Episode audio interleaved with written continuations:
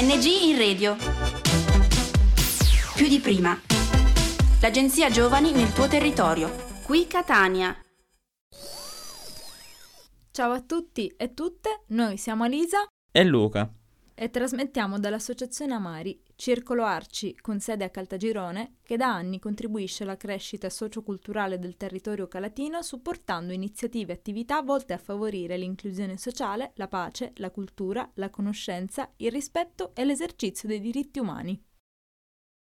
Questa è Informa Network Catania, un progetto che vede impegnati giovani under 30 nella realizzazione di podcast su temi di rilevanza sociale, quali salvaguardia dell'ambiente, inclusione, autoimprenditorialità, mobilità europea e informazione.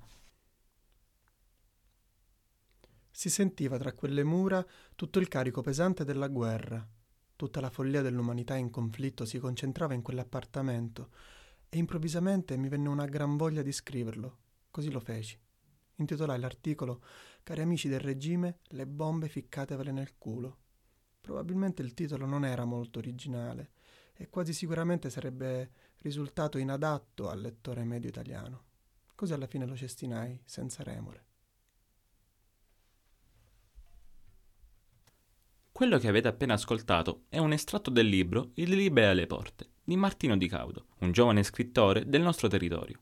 Il romanzo esplora le riflessioni e la condizione esistenziale di un giovane corrispondente italiano sullo sfondo della tragedia umanitaria che si consuma ad Idlib, in Siria. Nella storia, giornalismo e narrazione si intrecciano in un continuo scambio, offrendo interessanti spunti di riflessione. Nelle precedenti puntate di Informa Network abbiamo parlato del complesso rapporto che intercorre tra linguaggio e discriminazione, evidenziando come il primo riveste un ruolo rilevante nella trasmissione di un messaggio, sulla scia del precedente intervento, vogliamo ora esplorare la relazione tra informazione e narrazione e capire come quest'ultima possa veicolare messaggi dall'elevato impatto sociale.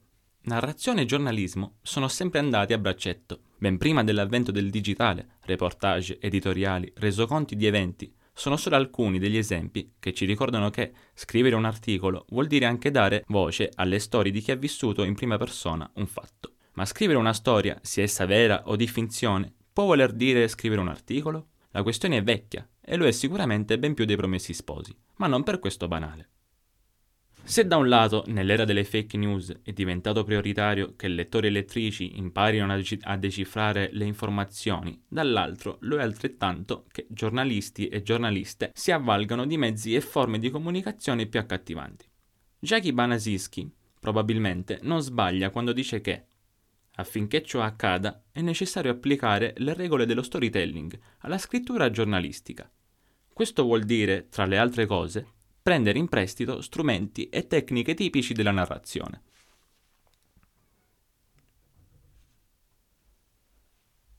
L'etimologia della parola narrazione segnala l'esistenza di un profondo legame tra il narrare e il conoscere. Il termine e tutte le sue declinazioni discendono infatti da precedenti latini che includono gnarus, esperto, conoscitore, e narro, racconto. L'etimologia, tuttavia, non basta a illustrare il modo in cui il narrare si connette al conoscere.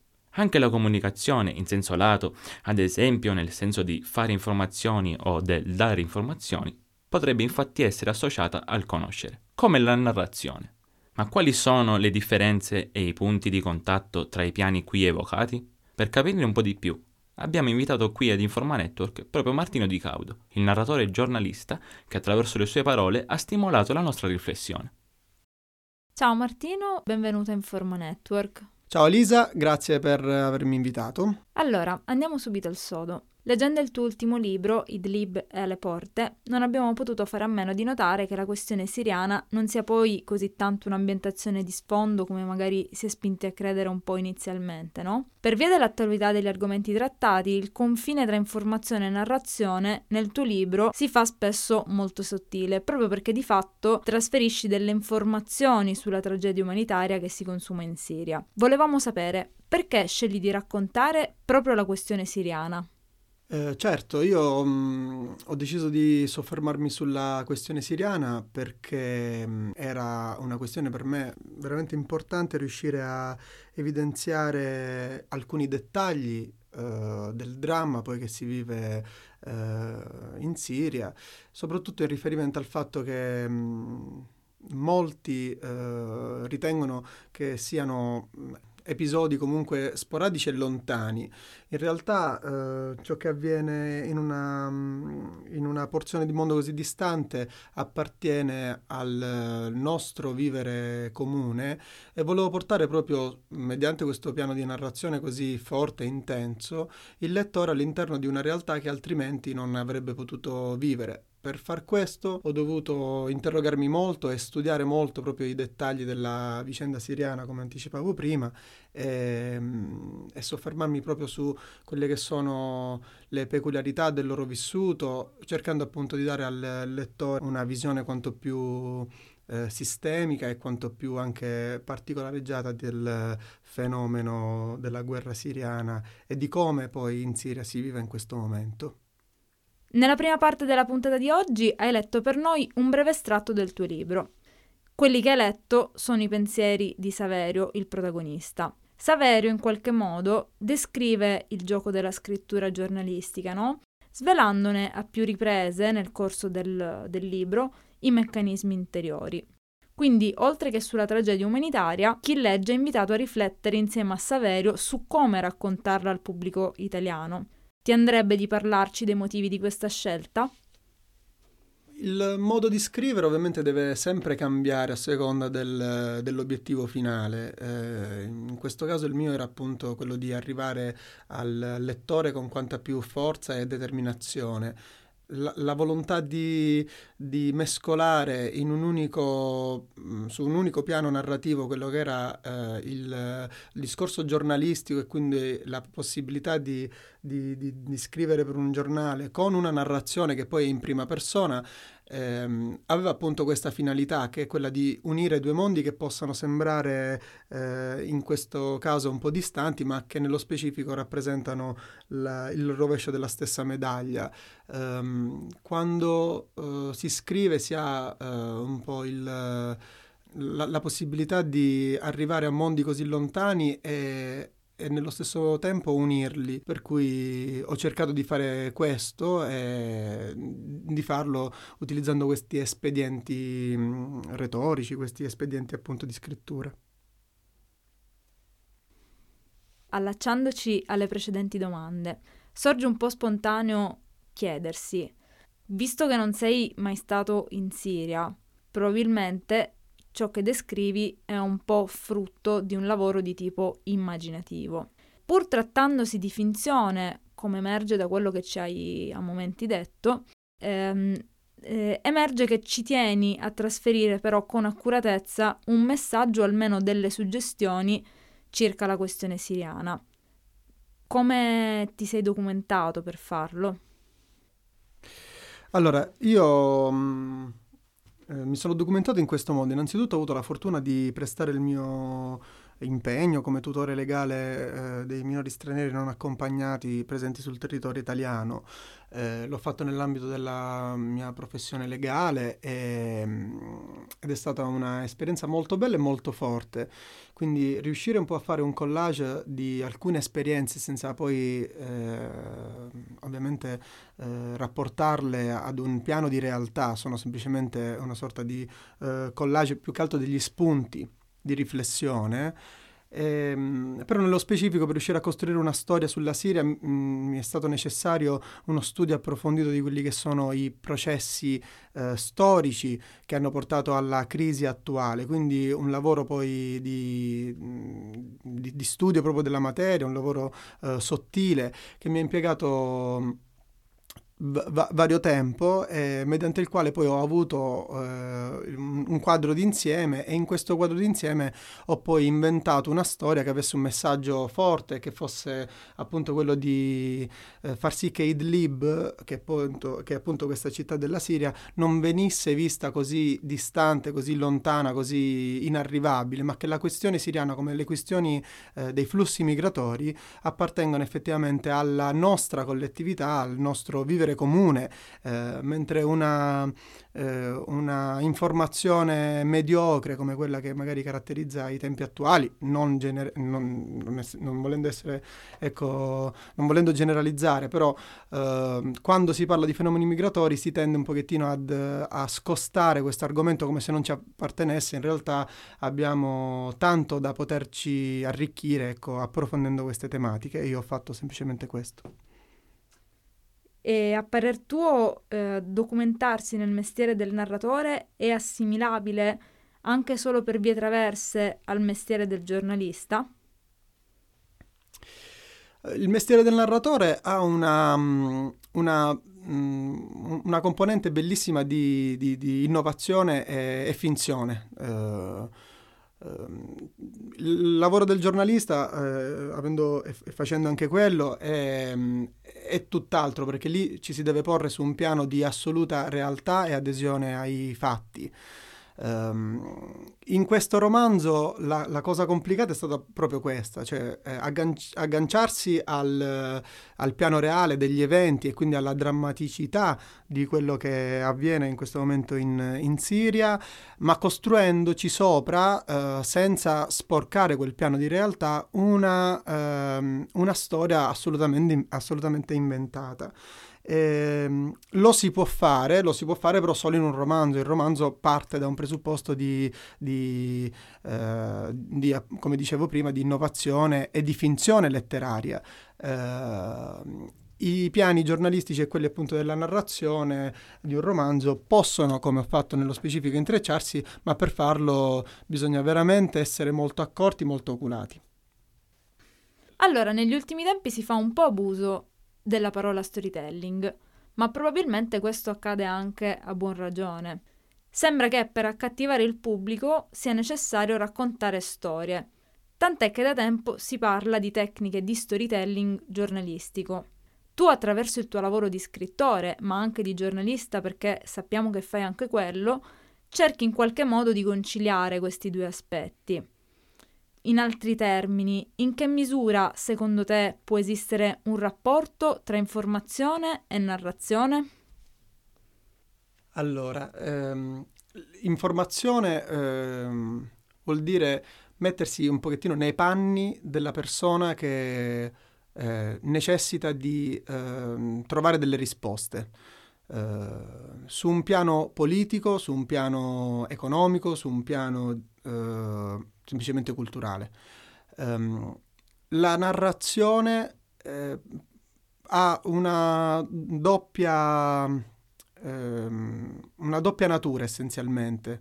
Uh, da una parte può essere fine a se stessa nel momento in cui io posso decidere di scrivere e tenere il, il, mio romanzo, l'ho scritto per me stesso, senza volerlo pubblicare, senza um, volerlo far leggere ad altri, eh, come quel fenomeno appunto di catarsi che è già eh, in se stesso così bello ed importante. Nel momento in cui uno decide di scrivere per arrivare ad altri, perché vogliamo veicolare un messaggio, in questo caso la narrazione ha un quid pluris, un qualcosa in più. E nel caso che caratterizza questo romanzo, eh, la volontà era proprio questa, era di arrivare con forza ad un messaggio, al lettore con un messaggio forte e deciso.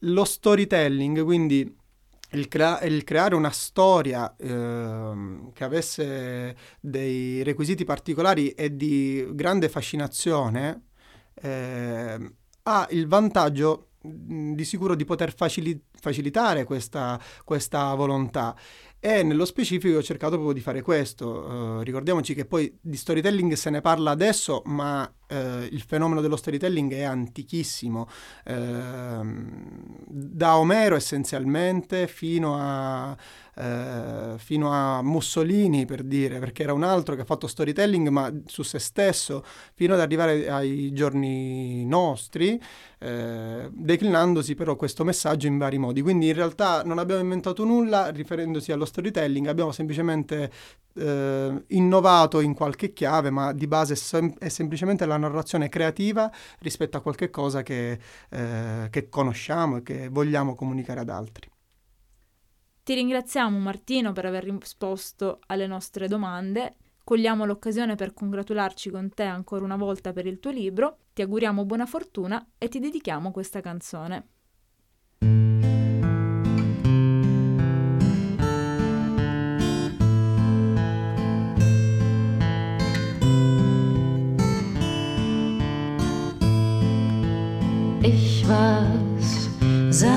Einfach, ich war's.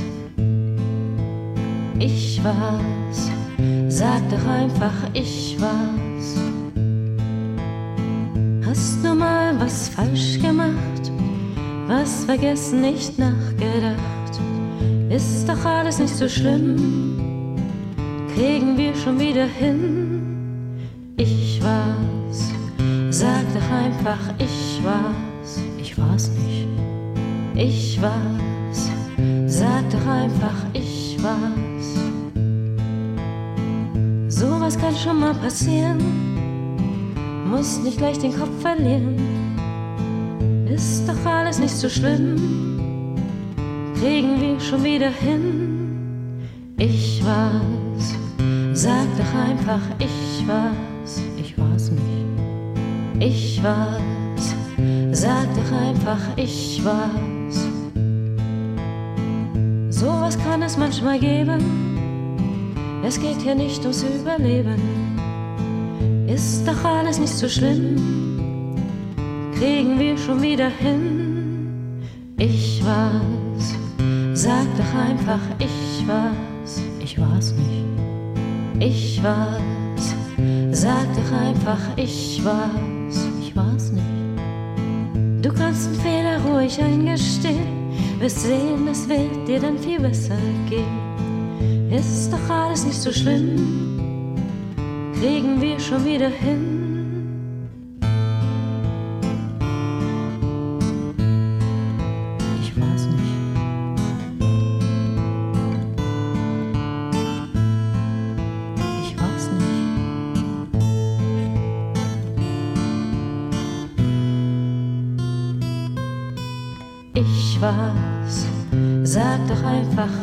War's. Ich war's nicht.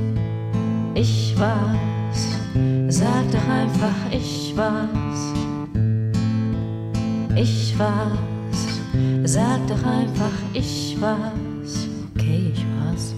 Ich war's. Sag doch einfach, ich war's. Ich war's. Ich war's.